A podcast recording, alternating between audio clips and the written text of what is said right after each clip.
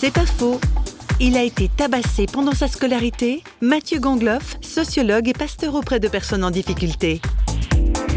À chaque fois que je raconte cette histoire, il y a beaucoup de personnes qui viennent me voir en disant bah, j'ai vécu la même chose. Pendant quatre années, en fait, j'ai été euh, tabassé dans les vestiaires de sport par des collègues de classe. En fait, euh, j'étais un des plus petits, je suis né en fin d'année, donc c'était assez facile. Dans cette période-là, euh, le, fait que Dieu existait, que, que Jésus s'intéressait à moi était plus difficile à entendre mais en même temps, il y avait quand même cette réalité d'une présence euh, au quotidien. Alors, dans, des temps de prière, alors c'est des prières d'adolescence, c'est-à-dire avec des mots très simples, mais finalement, ma foi aujourd'hui euh, garde ces, mots très simples pour parler à Dieu, il n'y a pas besoin de, grandes formules. C'est vrai que ça m'a donné une sensibilité par rapport aux personnes les plus en difficulté. Et je crois qu'une partie de, ma vocation bah, vient de ce, de ce que j'ai pu vivre dans ces moments-là.